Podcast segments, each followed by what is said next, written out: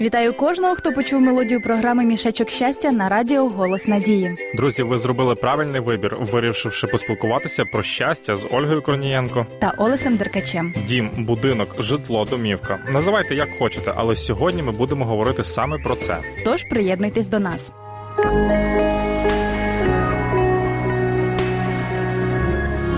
Надія завжди поруч. Радіо «Голос Надії». Олесю, а як ти взагалі думаєш, от у чому користь будинку? Ну, багато в чому. Як мінімум у тому, що він захищає від вітру, морозу та дощу. Ще будинок дозволяє захистити майно, і у ньому можна просто фізично відпочити.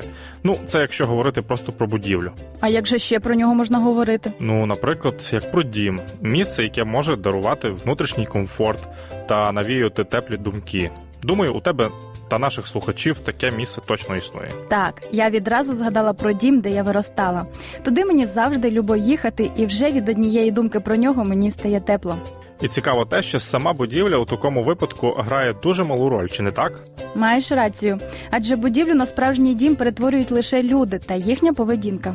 Слова однієї пісні дуже чітко про це говорять. Дом, как известно всем давно, это не стены и окно. Даже и стулья со столом это не дом.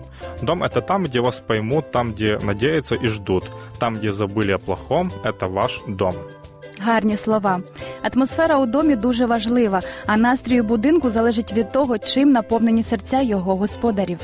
Одного разу Ісус зачепив тему будівництва, але він говорив не про хатину, а про людський характер. Отож, кожен, хто слухає цих моїх слів і виконує їх, подібний до чоловіка розумного, що свій дім збудував на камені. І линула злива, і розлилися річки, і буря знялася, і на дім отой кинулась. Та не впав, бо на камені був він заснований.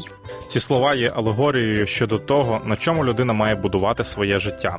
Той, хто з любов'ю створив для нас гарні умови проживання на цій планеті, з любов'ю запрошує прислухатися до Божих повелінь, щоб впорядкувати своє життя. І коли наш характер, так як і у Бога, буде збудований з каменів любові та добра, то ніякий вітер зла та лукавства не зламає його. Давайте зараз прослухаємо пісню.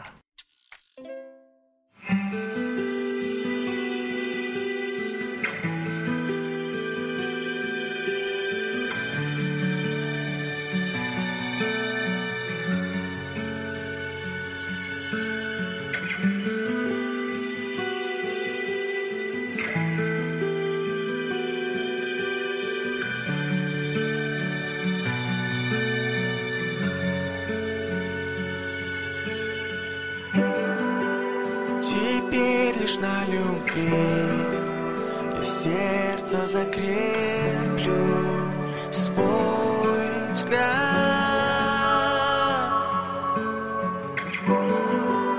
взирая на того, кого душа моя так жаждет.